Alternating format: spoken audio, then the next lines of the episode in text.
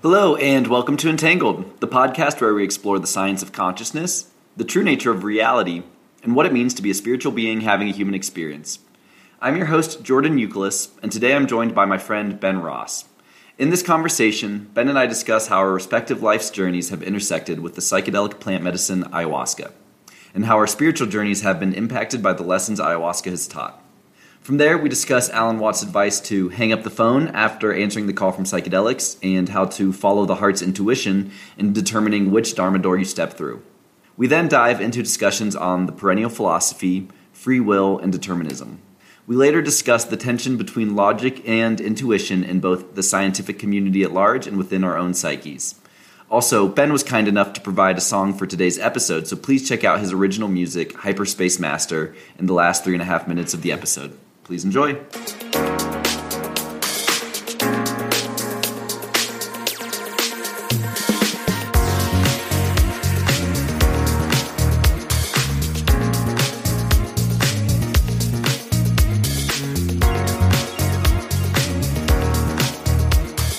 Ben, how are you doing this evening? Doing great, Jordan. Good to see you. Good to see you as well. Ben, you and I have had a lot of interesting overlaps in our lives. And so I was really excited to get to host this discussion with you tonight. And one of those places where we've had some meaningful overlap is in our exploration of the plant medicine ayahuasca.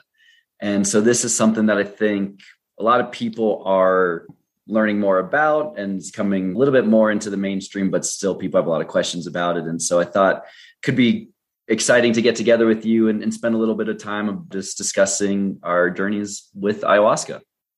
Awesome. I, I look forward to it. And it's certainly the plant medicines, the plant teachers are, are one of my favorite topics. So excited to uh, see what we get into. Fantastic. So to kick things off, Ben, why don't you tell the audience a little bit about yourself? All right. That's an interesting, interesting question of even, I'm sure we'll get into the self and the, the many layers of the self, but to start on kind of the mundane personal mythology might be useful background. I had a phase of life chasing the, the academic achievement ladder, as I, as I say, of a, a bachelor's, master's, and PhD, all in engineering fields, uh, and did a postdoc as well at, at UC Berkeley. And then, you know, I kind of saw, saw where that ladder led and, was ready for a different a different ladder to climb. And so spent another decade roughly the last 10 years chasing more of the capitalistic achievement ladder starting started several companies.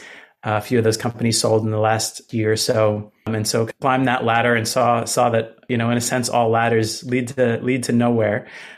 But you know along the way was introduced to plant medicines and just the immense and profound teaching there. And in, in the current phase of phase of life, I'm, I'm more interested in in that sort of healing and thinking about how we make healing in general through all the various modalities that are available accessible to more people and really spread that energy around around the world as much as we can.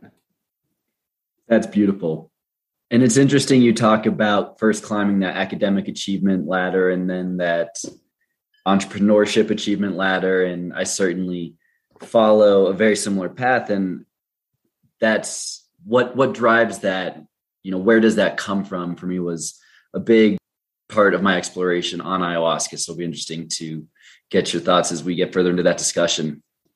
Mm. and so as you talk about your experiences with plant medicine when when was your first or, or i guess how did you first decide that you wanted to experiment with plant medicines? Yeah it came fairly later in my journey. I was never much of an, an experimental person way in say college or my early 20s like like many other folks are. I was kind of a a straight edge, you know, trained as an engineer, saw the world through very engineering colored glasses, which is is a valuable way to see the world. But I it was really roughly when I turned 30 around then, I had enough curiosity to to really try cannabis for the first time. And here in California, it was medical marijuana was the at that state. So I got a card and I had some experiments with that plant. And in a way, that was a first introduction to what we might call non-ordinary states of consciousness, right? Realizing that like, wow, there's actually other ways to perceive the world and, and perceive myself and place in the world. And so that that really was an aha, like a wow moment. There, there's more there's more here than I thought. And so that took me down the path that if you fast forward roughly a year or so later, I went to Peru and ended up on a retreat, an ayahuasca retreat, and that was really an introduction into the the grandmother, the the really the, the more powerful plant teacher, and had a very profound experience there, and have since continued going down that path and learning from that plant as well as other plants. And did you go to Peru specifically to go on that retreat? No, it was actually a kind of a first vacation. I was early in a startup that had roughly, I don't know, two or three years into it, it had pretty much not taken a day off. As you, when you start a project like that, it really is kind of an all encompassing. So it was a final, like, all right, I'm going to take a breath and take a few weeks. And a friend had mentioned ayahuasca, and I, I, knew very little about it. There was uh, some some curiosity. I had maybe heard of it once or twice, but it, it felt like something worth exploring. There was kind of this pull toward like, all right, let's let's try this. And so the trip wasn't planned around it. It was like, okay, let let's explore this while the opportunity arises. And there's kind of a a weird mystery in how the plants like that can come to you when you're ready for them. You know, if if someone had mentioned ayahuasca to me a few years earlier, it would have just gone right over my head. It, it wouldn't wouldn't have entered one ear and and remained there. So it really is. It's interesting how you're able to receive that message at, at a certain time in life. Yeah, that is really interesting. And so, what was the retreat like? What was the experience leading up to the ayahuasca? And then, obviously, well, let's get into the experience itself. Yeah, it was a perfect retreat. And there's, you know, you'll, you'll read and hear stories about just a, a wide variety of different retreat centers. And there's certainly fear out there about ones that that maybe feel more dangerous or aren't comfortable for Westerners, and you know it's kind of a whole spectrum, and, and, we can talk about that as well. But this was a center that was very very Western friendly and had a you know a medical nurse on staff. They're like taking your blood pressure ahead of time, and there's a trained counselor therapist as well.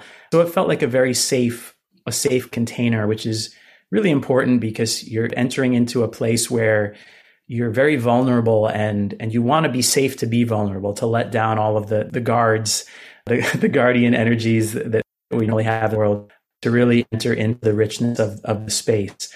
And there were a few a, a couple of different shaman from different traditions or tribes from peru that, that were there and they sing uh, what are called icaros or might be translated somewhat as, as like a power song, a song that that has a certain power to guide you through the the vastness of the ayahuasca space. So that was in, in a few words the, the kind of container that was my first introduction.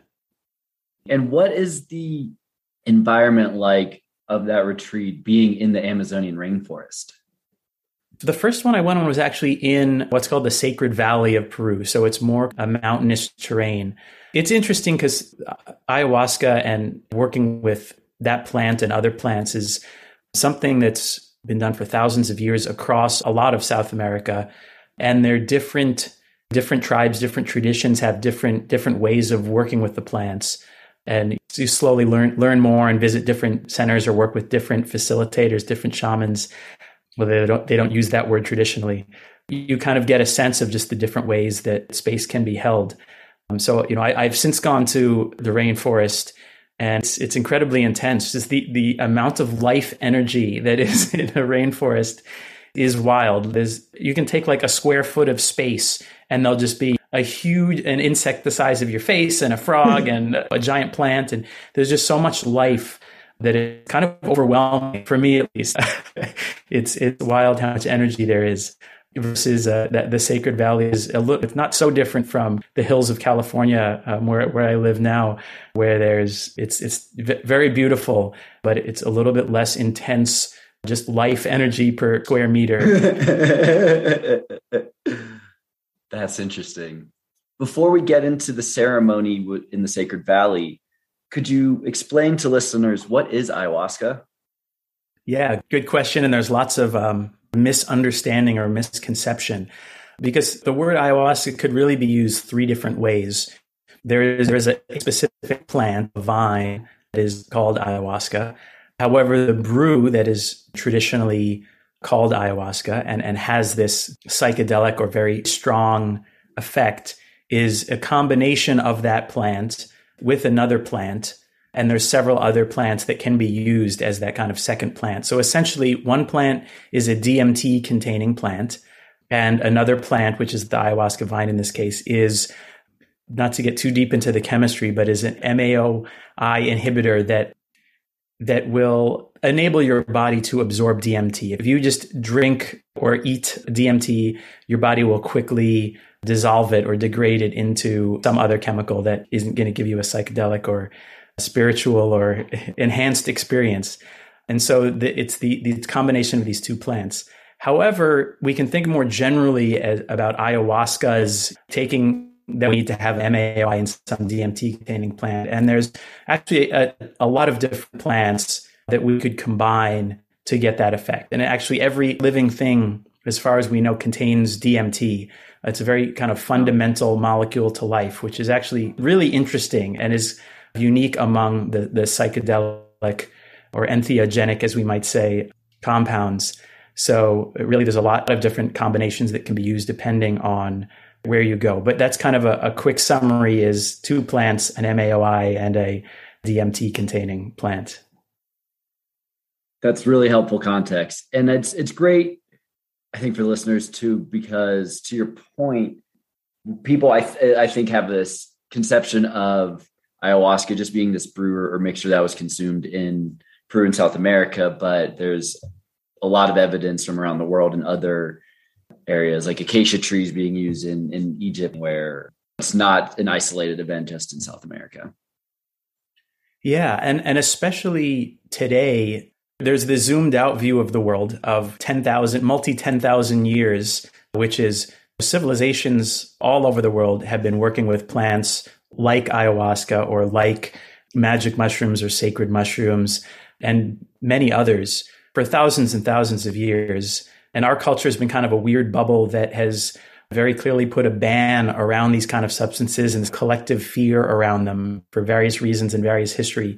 And so now we're in this wave of resurgence back to that state where people are, are now interested in kind of connecting with the plants as teachers and guides in, in the way that humans have been doing for a long time. And so as more and more of that knowledge is becoming available, it makes sense that if you live in North America or you live in Europe, as we're talking about accessibility, how do we work with plants that grow indigenous to these places and are representative of our time and place instead of going and trying to either copy and paste a culture or try and import medicine from a place where there's limited supply and the people there don't necessarily want to be exporting it and having their culture taken out to the rest of the world. So there's multiple dimensions here, but I think it's an interesting question to play with. How do we do this in a way that is sustainable and honors the tradition and also honors our own time and place? And then you have to add in the factor of not only how do we honor these traditions, how do we handle all these capitalistic enterprises that are going to be coming in and, and trying to build an enterprise out of psychedelics as well. Yeah, exactly. That is a very interesting layer. And uh, we should we should refer people to our other podcast where we yeah. went into that in some detail instead of talking about capitalism again for for the next hour. But yeah, we, we had an interesting conversation on your other podcast a, a few months ago where we really dug into that in, in some yeah. detail. Yep. So check that one out on uh, Cannabis Unlocked that was a great interview as well. So it's fun to fun to get to do this interview with you here. Obviously, a lot of similar themes to both, but a little bit of a more introspective bent here, I'd say. So with that in mind, let's go back to Sacred Valley. Is that what it's called? Yeah. Could you walk us through what that ceremony was like the first night? Yeah, well, I can try. I'm aware that listening to what we might call trip reports, as they're commonly called, or, just kind of a relation of an experience with plants or with any psychedelic, is kind of like listening to, to a dream, someone's dream, where like it gets boring and unrelatable very quickly. you know, oh, there was this person and it was my mom and it was also you, and then they turn, you know, it very quickly uh, degrades into something that's unrelatable. But in a quick summary, I could say that the first hour or in Earth time hour was maybe one of the most difficult hours of my life. Just extreme physically, a lot of pain, and just overwhelming in terms of the amount of, we could say like drinking through a fire hose, like the amount of thoughts and images and feelings. If you think of the knob of discomfort or pain is normally stops at 10, it's turned up to 16 or 20, like it's just beyond the normal limits of what you think is the high end of sensation that you can feel. And then I would say the remaining three hours were some of the best three hours of my life. Just incredible. The same thing, but the other way. If I would say the, the most incredible bliss you've ever felt is a 10, it would be a, a 16 or a, a 100, just beyond the scale. And so going back to that first hour, real, we talk about purging. There's this release of a lot of the psychological and physical weight that I was carrying at that time. And so there's just a release of letting go of a difficult relationship that had ended that I was still carrying the psychological weight of and just letting that go. And, and there was a um, guardian spirit there in the form of a, a bird, half bird, half woman entity that was very, this magical golden guard. And w- once I found that, I had this guide to take me through the space and that was the shift between that real darkness and difficulty, and then the other half, which was just this incredible lightness and bliss that I, I didn't know was, was even possible to feel. And I think that was a very, certainly a, a very intense experience. But now, having worked with this medicine many times, those two halves of just the full spectrum of what it means to be a human, like the incredible suffering and sorrow, and also the incredible bliss, are two halves that often come back and not always in the same balance, but just the full richness of what it means to be, to be a being. A lot of questions come to mind. For me, I think one of the challenging diff- things I've had with experimenting with psychedelics is just the unpredictability of it all. And I think that mm-hmm. is what maybe makes a lot of people who haven't tried it hesitant. And you talk about having to effectively take the good and with the bad, and there's common cliche of you get the trip you need, not the trip you want. And so I'm just curious, how did that uncertainty of what the experience would be like factor into your first experience? And how do you think about that going forward? Yeah, that is a good question.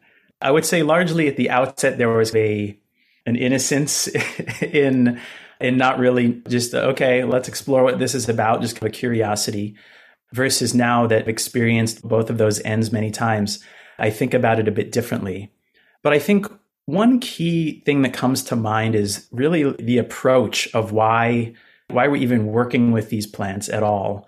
And if we have this, we split into this dualistic good and bad realm where it's like I want I want to feel good. I want to feel I want to feel the pleasure feelings and I don't want to feel the unpleasure feelings that's not really the intention that I that I go into this with or really suggest other folks go into this with. Like if you want to feel good, there actually a shaman I think in Brazil once told me like if you want to feel good, drink hot chocolate. Don't drink ayahuasca. like there there are easier things to make you feel good if you just want to feel good. Uh-huh. The real if, if we want to work with these plants, they're called teacher plants for a reason, right? They are they are teachers and really the coming in to learn what can I learn from this experience?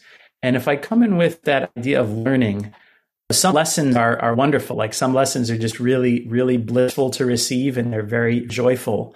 And some are very difficult and painful to receive. And that's life in general. And if you reflect back on the biggest moments that you've that have kind of leveled up your learning or your consciousness in life, There'll be some great ones, and then there'll be some the difficult, the suffering, the loss. And so when I've never seen a journey where someone has come in with the intention to learn and the willingness to surrender to whatever that lesson is that comes out the other end that's not quite grateful for the experience and has really taken something from it.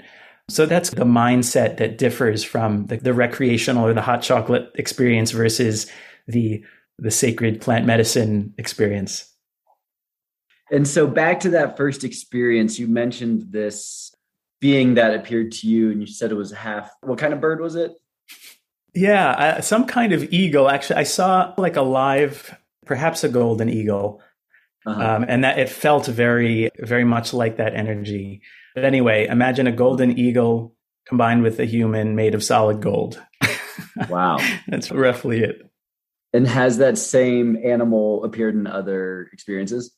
Not really. I, it's it's been interesting because there have been times where I have asked. Uh, there are certain times where you can.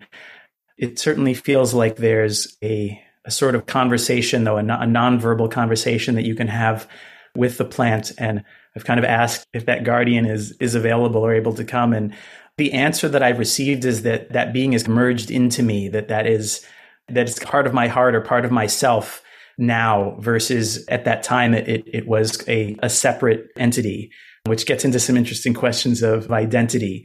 But that's roughly where that is now. So let's explore those questions of identity. How have those arisen for you? Well, you could say that the spiritual quest or spirituality in general is really about that question of who am I? Of figuring out who who am I? How do I answer that question? How do I feel into the answer of that question? And as I've dug further and further into that, I felt that reality is really this multi layered or multi dimensional place. So, to give some concreteness to this, I think most people, most of the time, are identifying with their thoughts, their thoughts and feelings that arise. So, if anger arises and you're sitting in a car in traffic and you say, I am angry, and so, you know, I am angry is myself being identified with anger. So I'm, I'm taking the, the anger that has arisen as, as myself. And as we continue down this path, and this could be with plants or with meditation or with music or with, many other modalities, there's a fostering of a spaciousness between those two things. So that thought of anger arising, the feeling of anger arising. It's like, oh, the heart rate is starting to increase. Here is this angry thought arising, but not identifying with that is a leveling up, you could say, or allowing another layer of, of reality to enter your, your consciousness where you can see anger or see whatever there is, where it could be boredom, it could be excitement, or very specific thoughts, and just allowing them to be, but not identifying with them as just a first level at least in creating a separation between thought and, and self.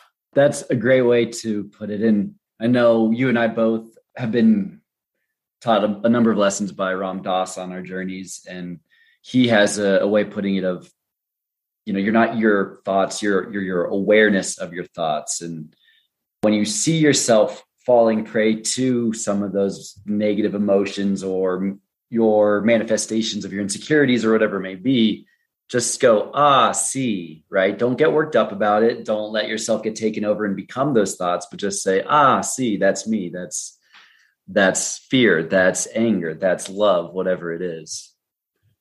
Exactly. And of course, a lot easier said than done.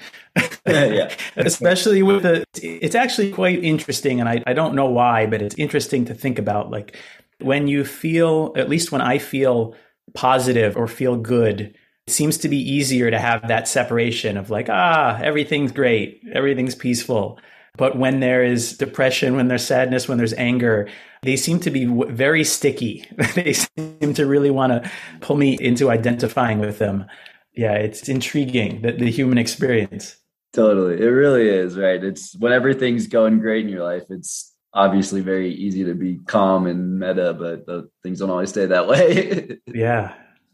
After that first experience in the Sacred Valley, were there any lessons that really stuck with you from that first experience? Yeah, there it's interesting having sat with this medicine many times now. It seems to me like there's almost a curriculum that people will download over time and it's not the same lessons in the same order, and not everyone receives all of the lessons, but there's these themes that come up over time. And some of them, like a lot of wisdom from a, an experience like this, can seem you have to experience it to understand it. Like it's really more about the experience than about a statement. Like I can say everything is one. Where there's only one of us here and, and we can talk about that and maybe get to some level of, of understanding of that.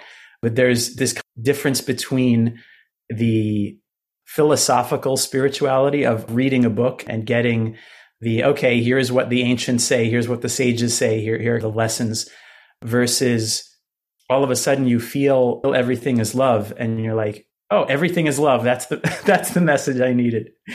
So it's interesting in that it is really a practice. Like spirituality is is a practice more than it is a philosophy or something that we can talk about.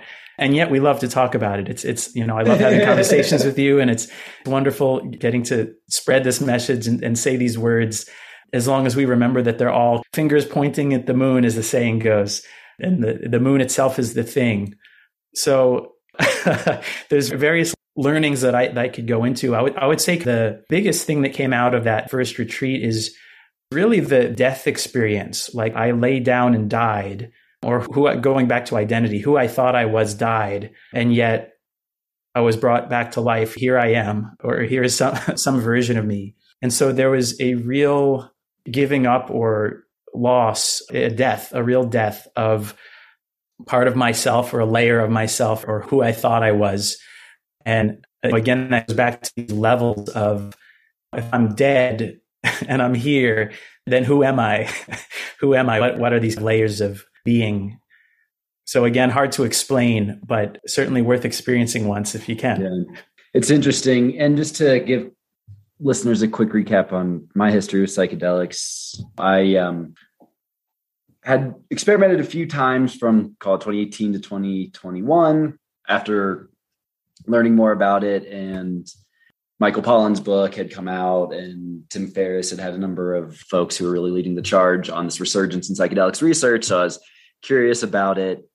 My day job is in the cannabis industry, so naturally, a legal psychedelics industry is the next logical extension of where we're looking to go into. So naturally, business had led me to learn more about it as well. And so, as I had some of these experiences, I subsequently was introduced to some philosophical concepts, namely the unified field of consciousness theory, which after I first learned about that, I, would say that was what really triggered my spiritual awakening. I, a couple weeks later, had uh, a transcendental experience on acid that really convinced me that there was a spiritual realm, that there were high levels of, of consciousness, and really, I'd say, changed the direction of my life since then. And so, anyway, since that time, which has been about six months now, I felt curious about ayahuasca naturally as I continued to research it.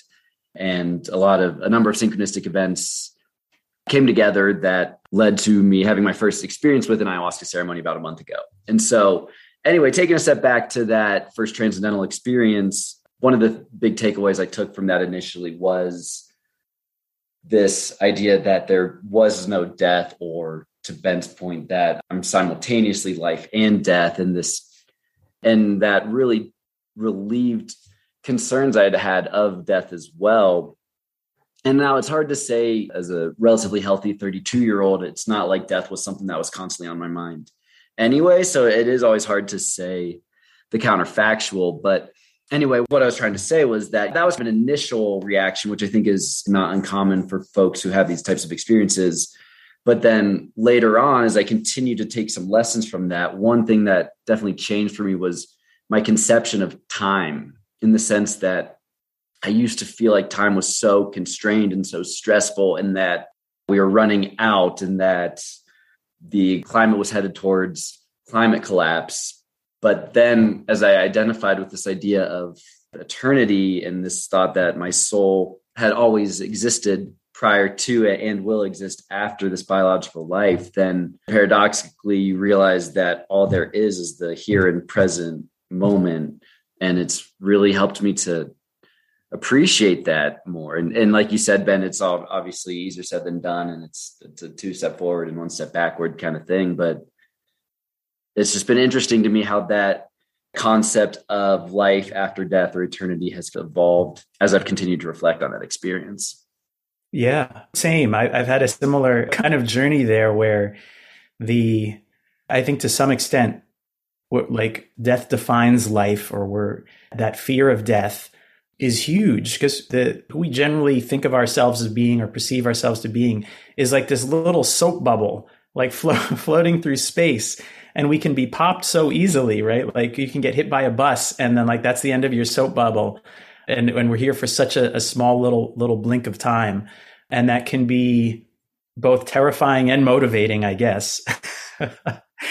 but coming from that broader sense that you're talking about of of just seeing this whole existence passing like a dream, like this wild collective dream that we're all having. And then you wake up and you're a new character and you're, you're in a different dream is wild. And there's another layer there where you enter the space. Uh, you were talking about the, did you use the word unified consciousness? Mm-hmm. Kind of field of unified mm-hmm. consciousness, which is, which is what that the phrase I had said earlier, which is there, there's only one of us here, recognizing that the the observer, the one who knows, like who, who is it that is watching the thoughts that or the the emotions that are coming up and arising, and the feelings that come up and they arise and they pass away, and uh, and you know it's it's an interesting experiment if you think back to how you felt when you were ten years old, early memory of, of how it felt to be in the world. And the body might have felt a little bit different. Like my back didn't feel so achy, uh, and and my concepts around the world were different. But I feel the same. I feel exactly the same as I felt when I was 10 years old. And and you can go, you can ask a 60 year old, a 70 year old, an 80 year old, a 90 year old. Every person I've ever asked, oh yeah, I feel exactly the same as I felt when I was 10 years old. I don't feel old. And so like what is that? That like clearly there is part of us that is ageless that we all can tap into if you really drop into that. And the realization that that witness and you can call it the buddha the the one who knows or the buddha within or the christ consciousness it's called different things in different traditions but there's only one of it. And it's you and it's me and it's it's the listener and it's the trees outside the window and it's the birds that are sleeping and cold right now. And it's it's wild to think that you as that one are living everything you're living everything all at once. It's, it's kind of the most overwhelming feeling to, to like wow. And from that also comes a real at least for me comes a real compassion to realize that we're all just different different heads popping out of one cosmic fabric and to do what I can in my position to do, to help the other cosmic heads that are popping out and feeling the coldness, feeling the sorrow, feeling the hunger, all all of these things and so after that first experience in Peru, what was your next step on your spiritual journey?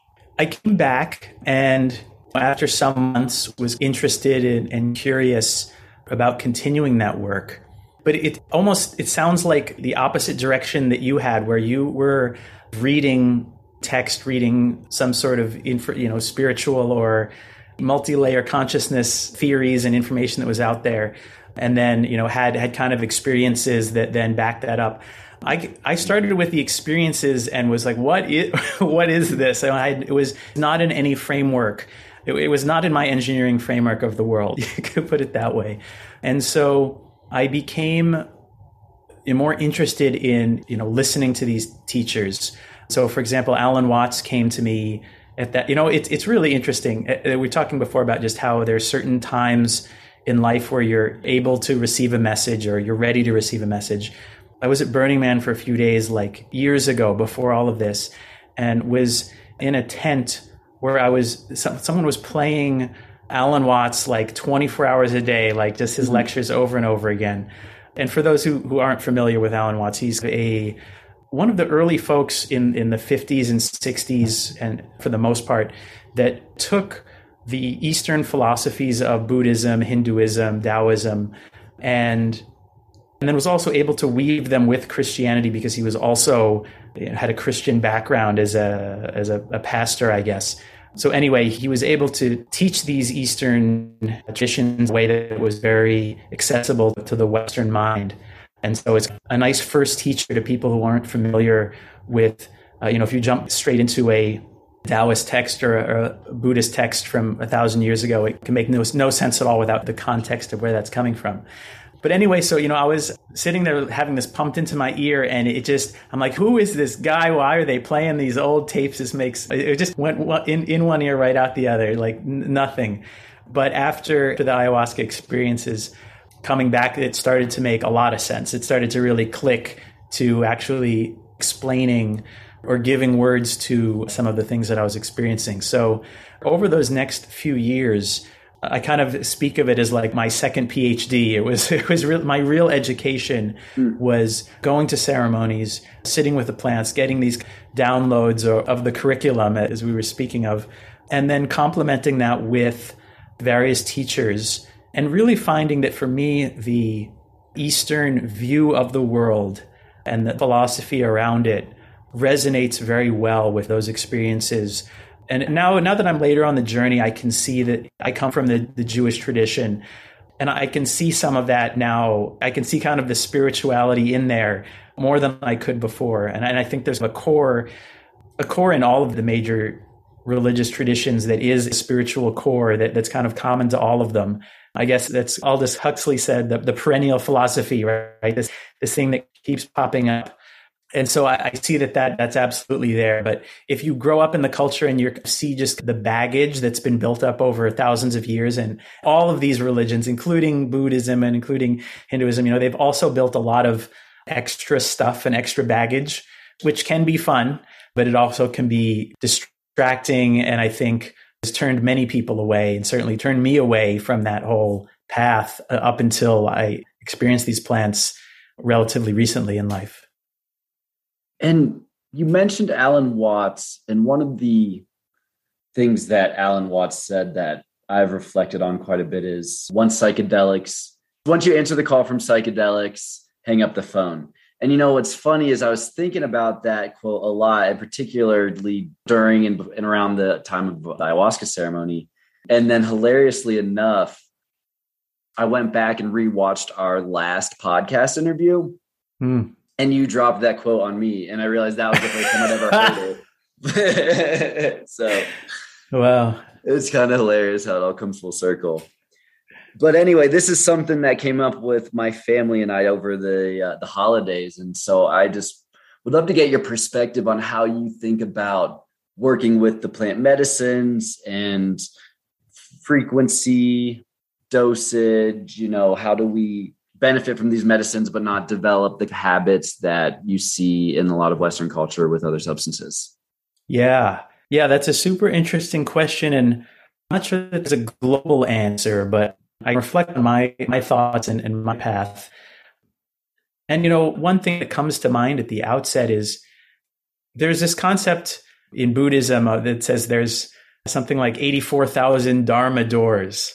And what, what is a dharma door? A dharma door is you could say is a path or a doorway into the infinite or into the realms of consciousness that we're talking about that we're and every human is is able to experience.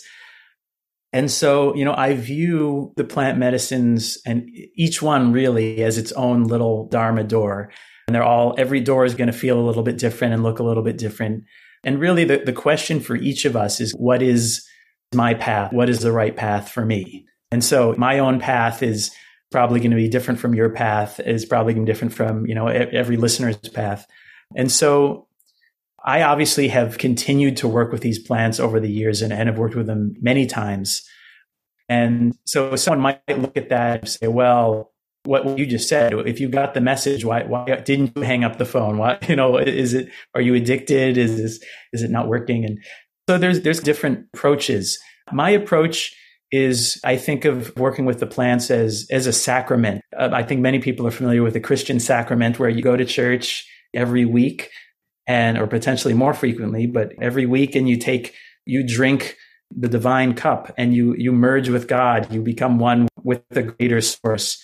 And so working with the plants in this way is, is very much analogous to that except it's, it's not just words you know you really feel like you're, you're merging with the infinite in that process. And so there's there certainly needs to be a period of time in between ceremonies with these plants that that we call integration, which is how are you taking the lessons, the learnings, the experience, and making that part of of every day, of every moment. And so for some people, that will be, I mean, it could be a lifetime. It could be one, once is enough. I got the message. I'm to work. I'm to work on this for the rest of my life. I don't need to go back. And for other folks, it might be it might be a year, it might be six months, some period of time where you you want to work with the lessons. you know, in terms of the the different Dharma doors or different tools or paths that are out there, it seems to me that an ayahuasca, for example, is is very good at, at just showing you blasting you to the other side of the door and you can say okay I, I see what can feel like to have meditated for an entire lifetime or to have gone to therapy for 10 years in one night and you know you kind of get a real download but I, I also have certainly met people that come back and for a week or two weeks they're you know they're blissed out they're you know they're, they're buddha for two weeks and then they're back in the game and mm-hmm. the same that they haven't internalized the lessons so I, I do, I think that there needs to be a complementariness of, of these strong sort of tools that can really blow open the door and a, a sort of daily practice of how we actually integrate these learnings that work on it on a very daily basis. And I think mm-hmm. meditation is maybe the most easily accessible, like anyone in any any part of the world doesn't require anything except you know you can be in prison in a cell and you can meditate and have very deep experiences so i think it's incredibly powerful so i think finding the tools that work on a daily basis complement these larger scale okay i, I really need a, a, reset button and and really release everything i have been holding and come back with that blank slate mind i think the plants are very helpful for that and i think for each individual, it's really you ask your heart, is this time? Am I ready for this? If a ceremony comes or is offered or appears in your life, the heart is a better guide to say, yeah, this is the right time versus the mind saying, okay, well, let's see, it's been exactly six months and I said I would do one every six months. So I'm going to go to this. I think that basically that, that intuition, that heart intuition is a better guide than any rigorous schedule just be just for the sake of a schedule. Yep, that makes so much sense. And that was definitely something that I experienced in my ayahuasca journey was so after, you know, that first experience, that that first transcendental experience on LSD back in June, there've been a couple more times if I've taken psychedelics that I've gotten just to that point of ego dissolution and at the last minute pulled back. And so you know, I was thinking a lot about that going into the ayahuasca ceremony, and I, I went into it thinking one two things would happen. Either I'd see, okay, this ayahuasca experience is really what I needed to blast through that veil again and incorporate all the things that I've been experiencing learn, and learning about over the last six months, or that won't happen. And I'll say, I'll recognize that I've learned my lesson from psychedelics for the time being, and it's time to focus on other spiritual development and that was definitely it was definitely the latter for me so it was really one of the most introspective experiences I've, I've ever had and completely positive in every way but not not at all crazy right all any any of the fun stories that you hear about it was just it was pretty mundane stuff in the grand scheme of things i guess but at the end of the day like that's what this life really is mm. yeah it's super interesting how I think, like you said earlier, there's that phrase that that she gives you what you need and not what you want. And sometimes that, you know, that is the fireworks show and the the feeling of going somewhere else. But I agree. I think a lot of the deepest messages are just being you feel very embodied. Your the divineness or the richness of every moment, of every mundane moment is a huge lesson. And I guess I'm curious to ask you now that it's been roughly a month or so, how does that feel and how are you finding other doors that that help you get to that place? I am. And I think I had already been finding other doors, but you know, it's just my personality that like whenever I find something that I'm curious about, I just have to go all in, right? Like 100 pedal to the metal, all in. And so then when I learned about spirituality and the existence of higher realms and non-locality of consciousness and all this crazy stuff, I went off like a crazy person. Like, all right, I just got to know everything and try every experience and do it all right now, right now, right now. And and so I think just the ayahuasca ceremony is helping me say, hey, just take it easy. Like the universe is unfolding at exactly the speed that it needs to. like it's it's all right. That that's amazing. Have you heard this story? I think it's a I think it's a Buddhist or a Zen story where a student comes comes to the master and says, "I, I really want to get enlightened. How long will it take me?" and you know, and he says, uh, "It'll take you, you know, twenty years." So, okay, what, what if I study? I'll just meditate twice as hard. I'll stay up all night. I'll do everything I can. Okay, it'll take you 30 years. Oh, I'll, I'll, I'll, sweep the floors. I won't sleep at all. I'll take any, any psychedelics. Let me, anything. So, oh, it'll take you 40 years.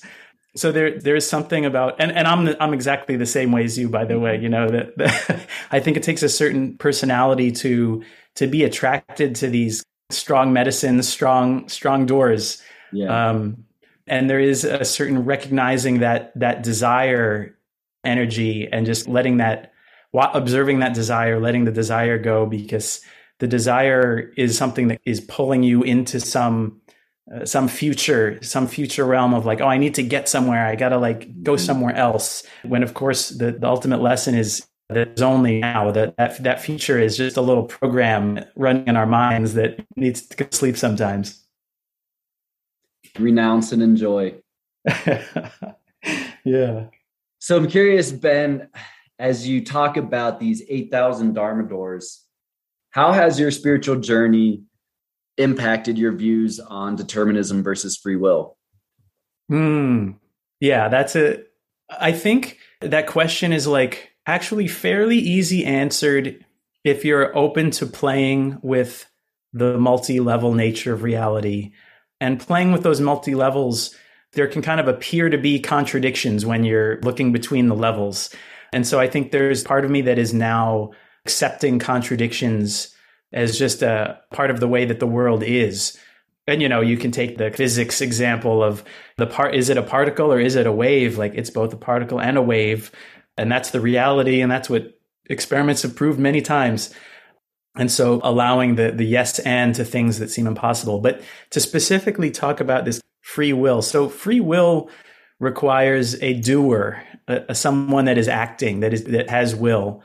And so, you know, from the standpoint that I feel, you know, again, talking about identity, in the layer that I feel myself to be this being, this little Ben being, there is free will in that layer in that you know i feel like i'm deciding things.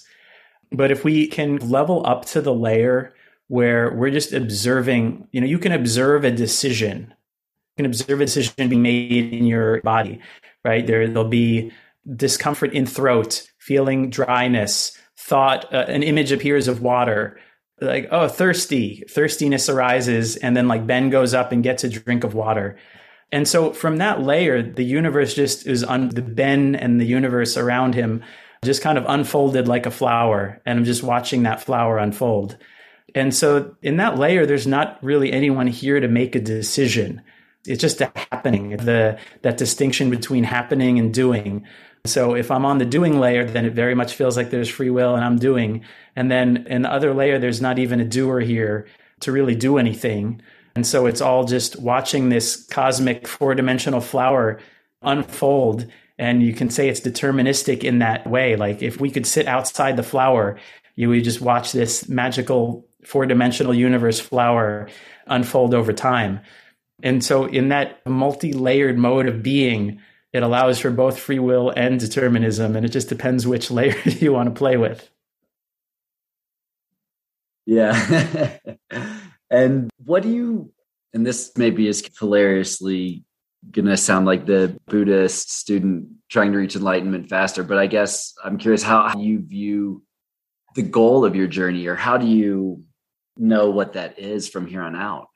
Well, it seems that it's it's ever deepening. Like there's there's not really an end to the journey. It keeps unfolding and there's layers and layers and there's a, a guy who talks about the lines of enlightenment or something, but that you can start with this internal feeling of peace and, and oneness that we're talking about.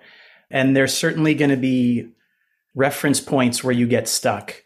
And I, I have a, a general feeling, though, you know, I haven't met every person in the world, that every human has these certain areas where they're still going to get stuck. You know, no matter how many years you meditated, no matter how great a Zen master, you know, there there's certain things that still are sticky in in being a human, and I, I think there's always work in being able to to embody that moment to moment.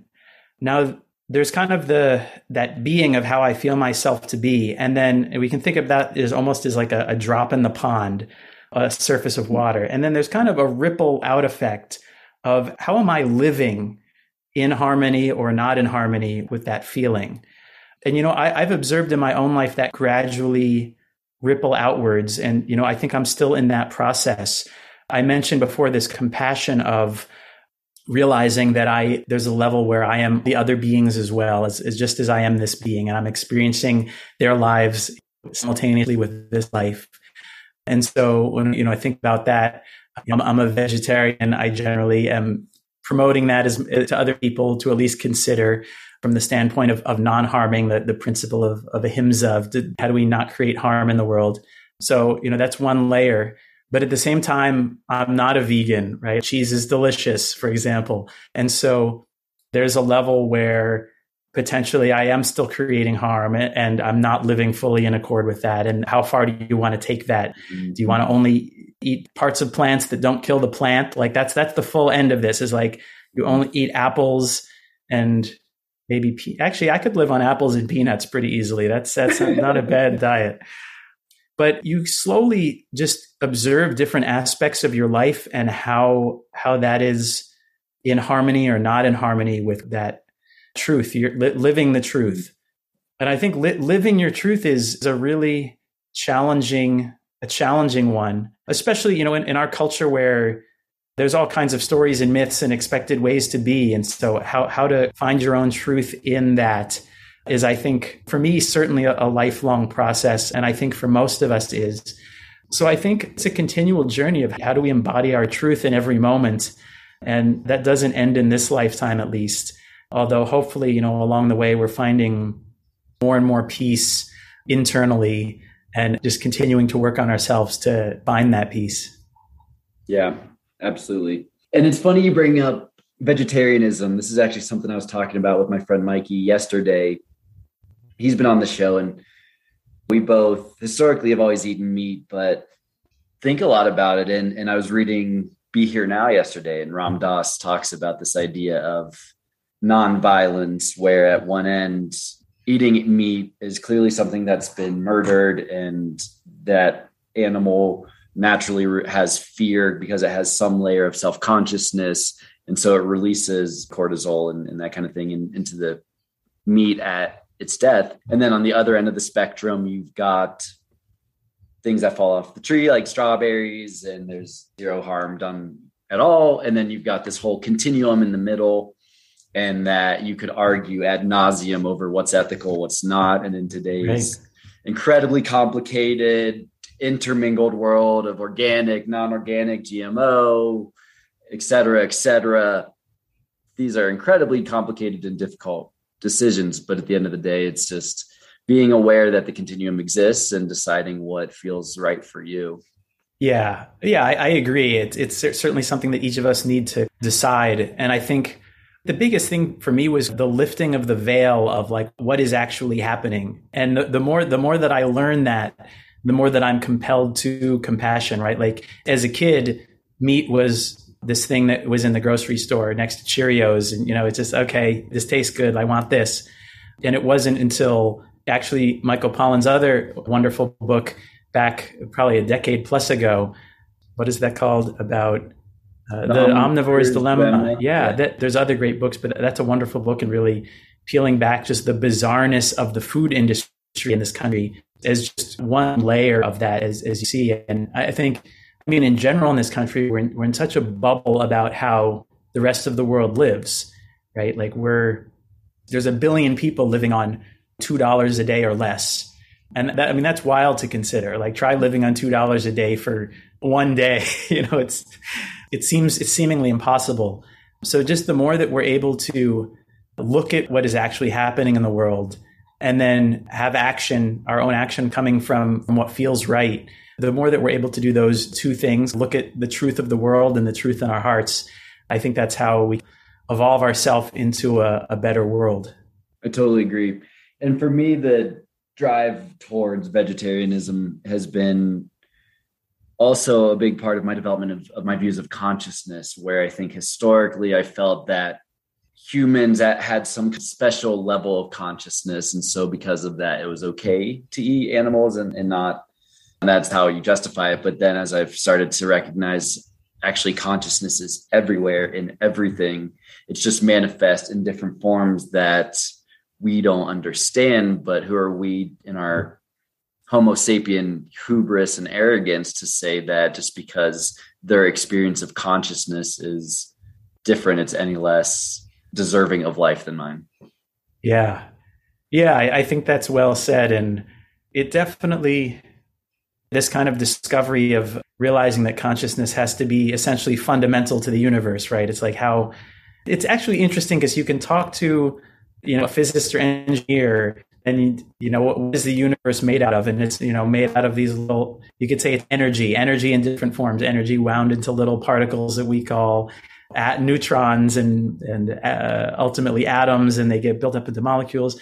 And then you say, well, where where's the where's the where's the internal life? Where did that come from? Where does the me, the feeling of me, come from? Mm-hmm.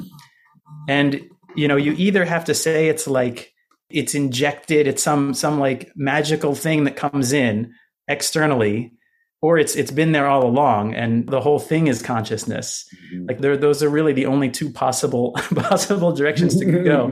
So it's actually less magical thinking to realize that the consciousness is everywhere than to think it we somehow appears out of nowhere and there's an internal life out of nothing.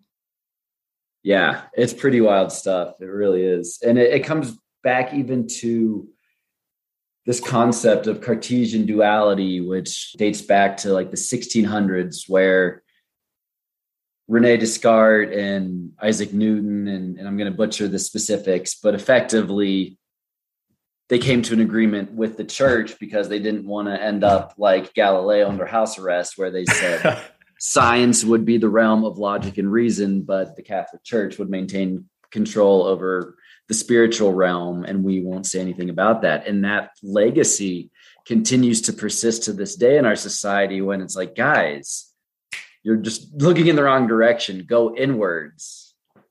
Yeah. Yeah, I agree. And it, maybe I'm somewhat unusual in this regard in having, you know, like I did the scientific training. I, I, have the PhD. I've, I've done that. And it's a, it's a very powerful and beautiful way to, to look at the world. And then wanting to not say, yeah, spirituality is this other thing and there's no relation. Like there's only one thing. There's only, there's only one truth.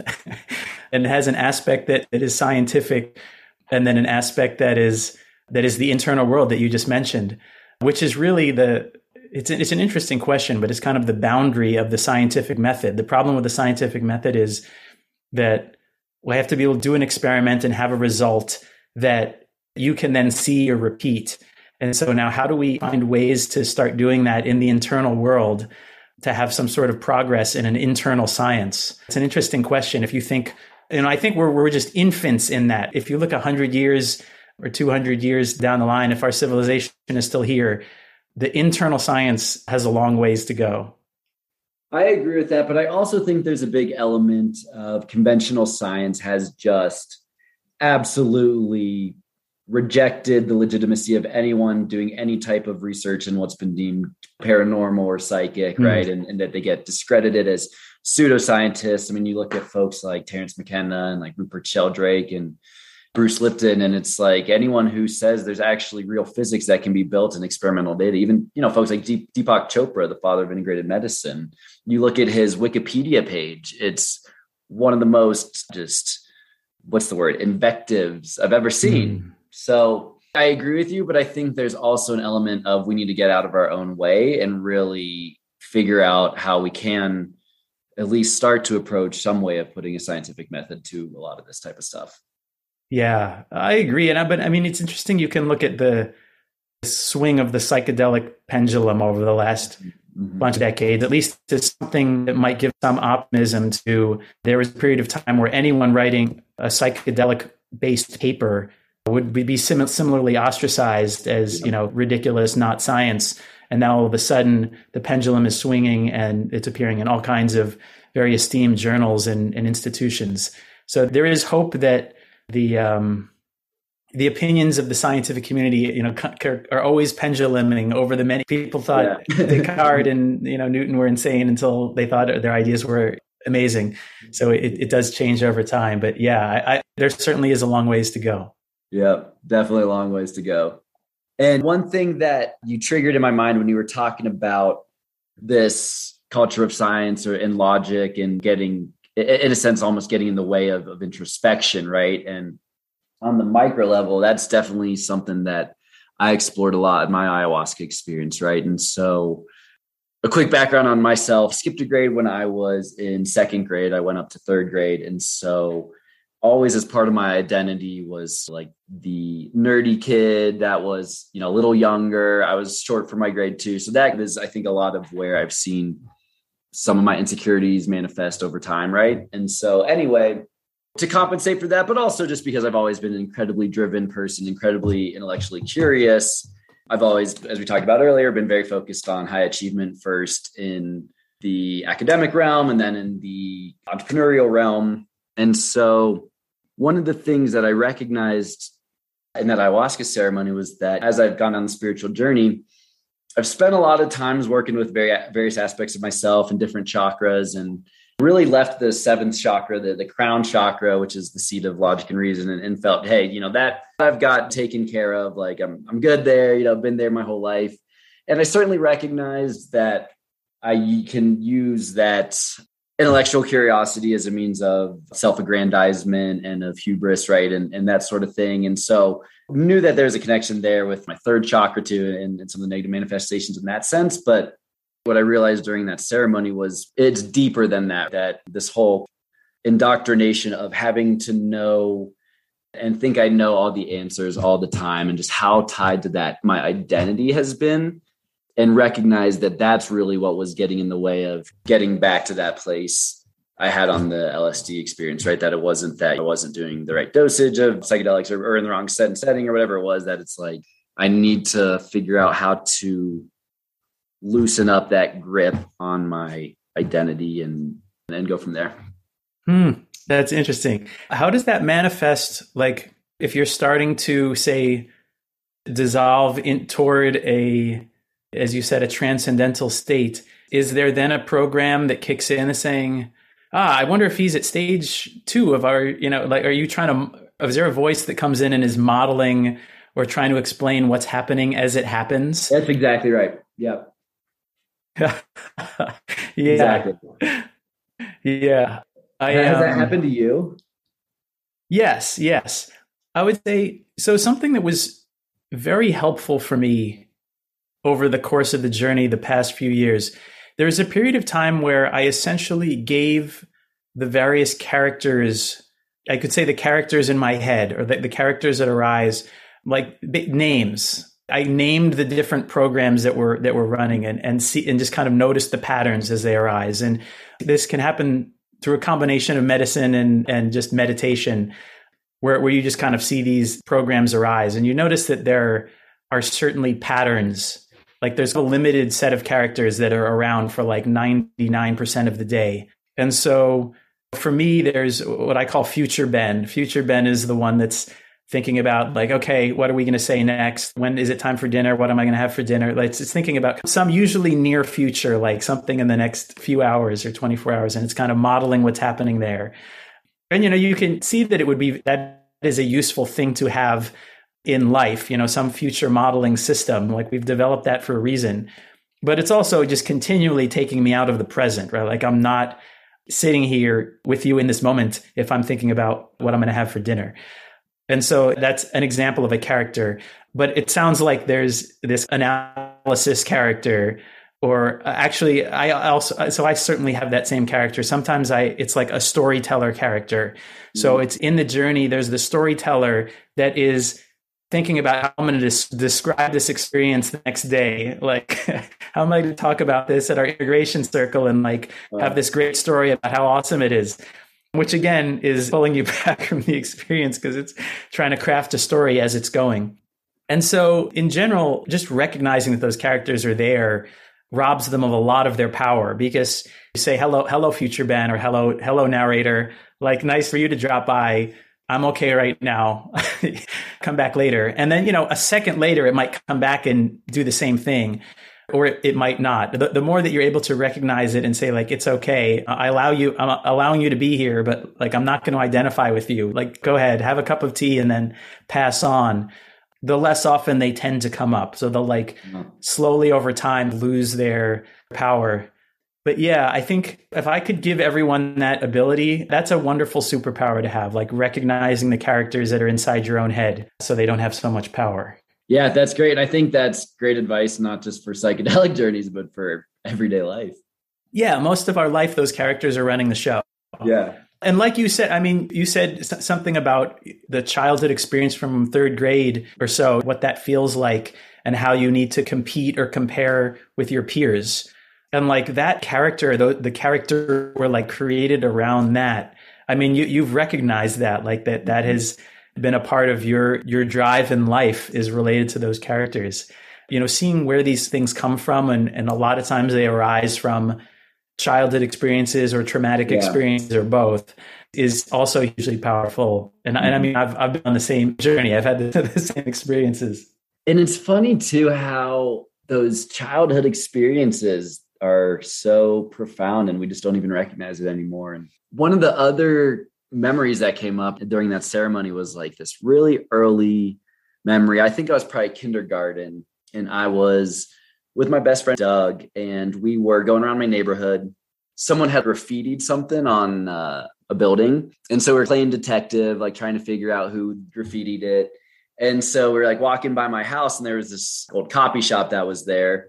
And I saw this girl across the street who had who was about our age, and she had this T-shirt on that had stylized text. And I was like, in my child mind, oh, maybe like Doug, look, like maybe that has something to do with it. But that girl had a shaved head, and her dad was with her. He heard me yell that across the street, and he started yelling at us. And he was like, "Look at what? Look at what?" And so, you know, in hindsight, I imagine she was sick, and he thought that I was saying to him, "Look over there at Mm. at this girl with no hair." And I recognized it as a child, but you know, I was obviously scared because there's this grown man yelling at me. You know, I recognize this girl is sad, and I want to go tell her, like, "No, we we're just playing detective. Like, do you want to play with us?" So I don't know, it's just a really profound experience for a lot of different reasons. And it's just interesting that that's the specific memory that came up during the ceremony. Yeah, I mean that's a sad and beautiful story. I it is super interesting how these memories and memories that that I didn't know I had. Like, you know, if you asked me, I could not have brought up story. The one that you just had, I've had similar experiences from being three or four or five. That when you talk about them now, you're like, okay, you got yelled at by a, a, a man. But you know, when you're a kid, that is a traumatic experience. Like I, I'm sure that that's something that, that you really feel. And then, you know, you build some sort of guardian or reaction to, or you carry that with you. And so allowing that memory to come up. And all, all I want to do is give that little Jordan a hug, the baby Jordan, and hmm. say, like, it, it's okay. It's okay, man. Like, you, you had a misunderstanding and now you learn, learn something for next time and just Yeah. give that younger version of yourself love and, and, and allow whatever feeling is there wants to come up. Because it's so interesting how those, all these little experiences, they just, they collectively form our adult selves, that cast of characters, the cast of emotions that come up. So much of that is from early years. Wow. Well, Ben, I mean, this has been such a blast. I've really enjoyed getting to talk to you about this. I mean, I think we could probably go on for three more hours of just about anyway, but yeah. thank you, thank you We so certainly much could. for uh, joining tonight. Awesome. It's it's been a pleasure. We got into some some great stuff. I hope it's interesting for your audience. Absolutely. I, I certainly hope so too. It was for me at least. I hope it was for you. So as long as the two of us had a good time, it doesn't really matter about the rest of them. That's right. That's right. Well, send, send us out the airwaves to the collective unified consciousness. There we Which I'm sure go. we'll enjoy it. I love it. All right. Have a great evening, Ben. You too. Appreciate you, Jordan. Uh, take care. Appreciate you too. Take care. Bye bye.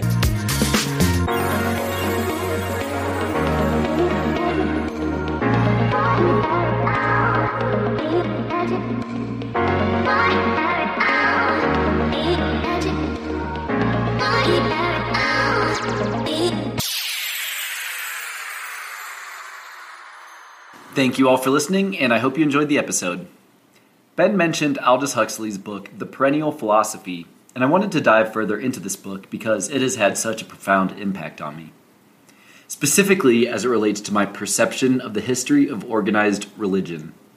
Most people are likely familiar with Huxley's most famous book, the 1931 Brave New World, which portrays a dystopian future.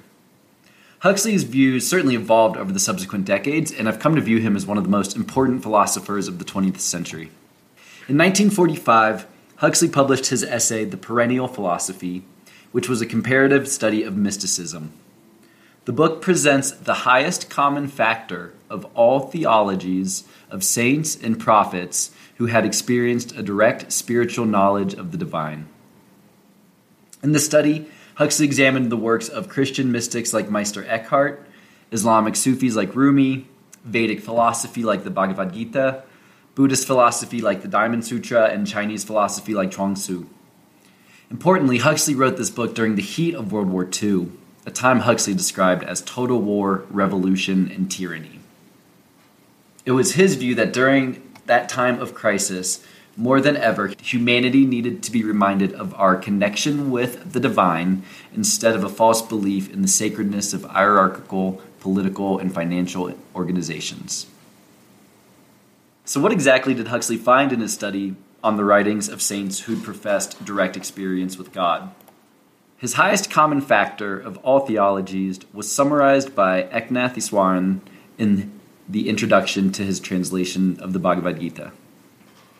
Number one, there is an infinite, changeless reality beneath the world of change. Number two, this same reality lies at the core of every human personality. Number three, the purpose of life is to rediscover this reality experientially. That is, to realize God while here on earth. I'll reread those to emphasize the profoundness of this highest common factor of the perennial philosophy. Number one, there is an infinite, changeless reality beneath the world of change. Number two, this same reality lies at the core of every human personality. Number three, the purpose of life is to rediscover this reality experientially, that is, to realize God while here on earth. I can say from personal experience that these highest common factor conceptions were 100% consistent with my takeaways from when I personally occasioned a mystical experience on psychedelics. And learning that these insights were consistent viewpoints held by mystics across time, geography, and religion have helped give me conviction in the truth of what I experienced. But that naturally leads to the question why are these highest common factors of the perennial philosophy so inconsistent with our view of religious doctrine today in the West? Huxley's analysis could give us one clue. When choosing material to illustrate the doctrines of the perennial philosophy, Huxley almost always chose sources other than the Bible. Huxley did so because he felt Westerners' familiarity with the writings of the Bible unfortunately tended to breed reverential insensibility, a stupor of the spirit, and an inward deafness to the meaning of the sacred words. Instead, he chose to incorporate the writings of Christian mystics, whose writings had the benefit of being less well known, less prone to preconceived beliefs, and yet still genuinely qualified as saintly by the men and women who demonstrated firsthand what direct experience of the divine was like. Why then does the perennial philosophy differ so profoundly from the messages we in the West associate organized religion today, where a monotheistic, patriarchal God commands that you worship him as the only true God, otherwise be damned for eternity? and that heaven exists only in the afterlife if your actions on this planet are deemed good enough. I would argue that this is driven by three important factors. Number one, a handful of dominator religions rose to control the world power structure over the last several millennium and suppressed the mystical traditions that emphasized direct experience with God. Number two, that these dominator religions have, by and large, forced an intermediary between the individual and direct experience of God.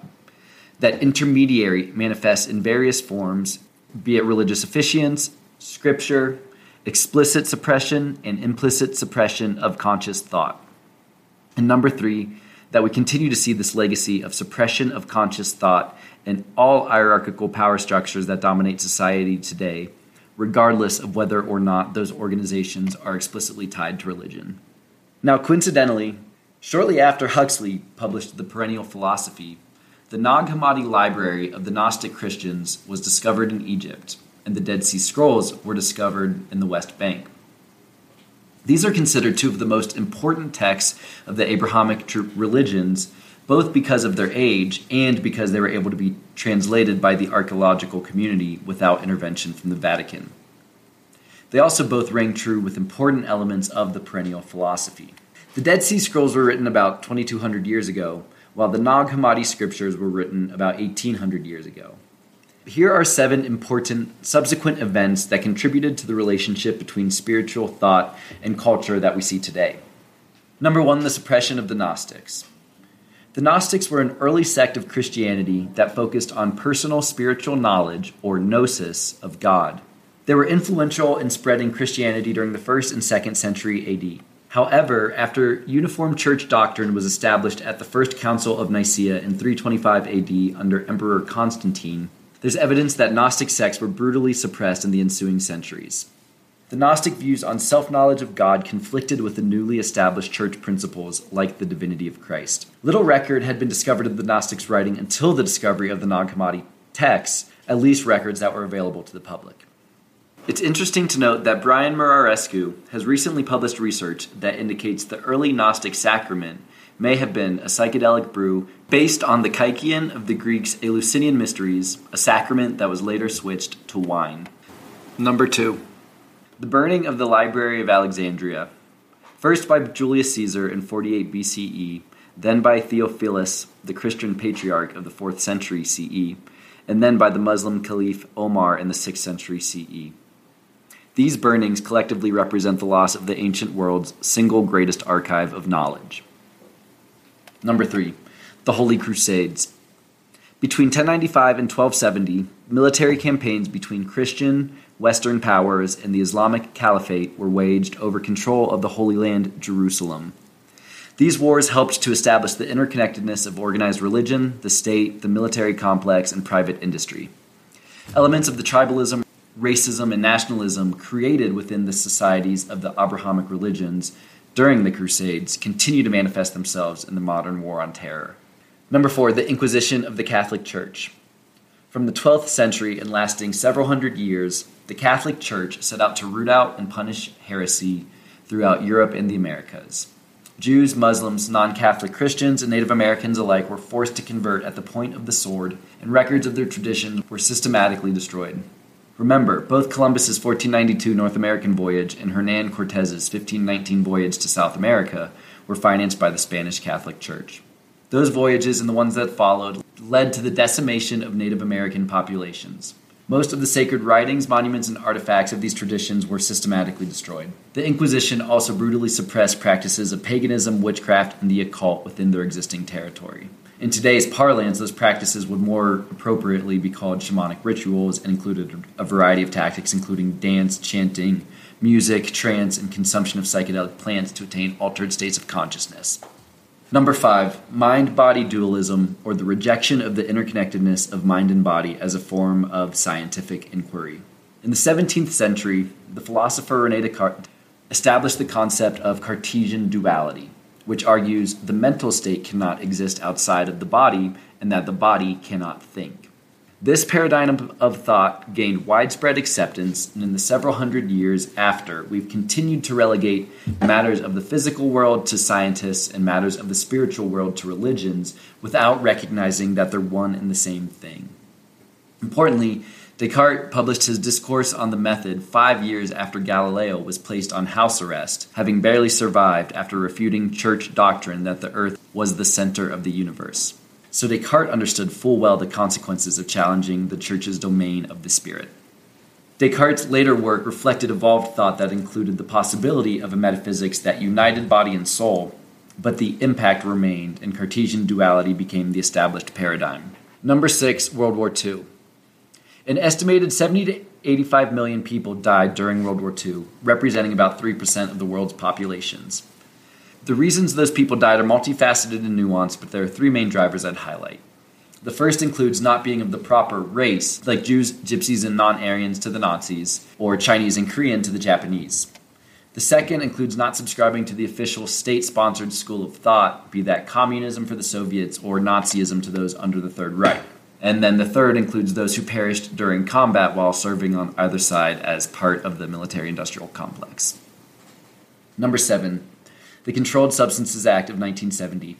26 years after the release of the perennial philosophy, the psychedelics and countercultural revolution, which Huxley in part created, came to a crashing halt. Psychedelics and cannabis were included as Schedule 1 substances in the CSA, immediately halting all academic research and the ability for individuals to recreationally, legally, and safely explore consciousness with these medicines. This American imposition on psychedelics was then forcibly implemented throughout the world the next year when the United Nations signed the Convention on Psychotropic Substances Treaty.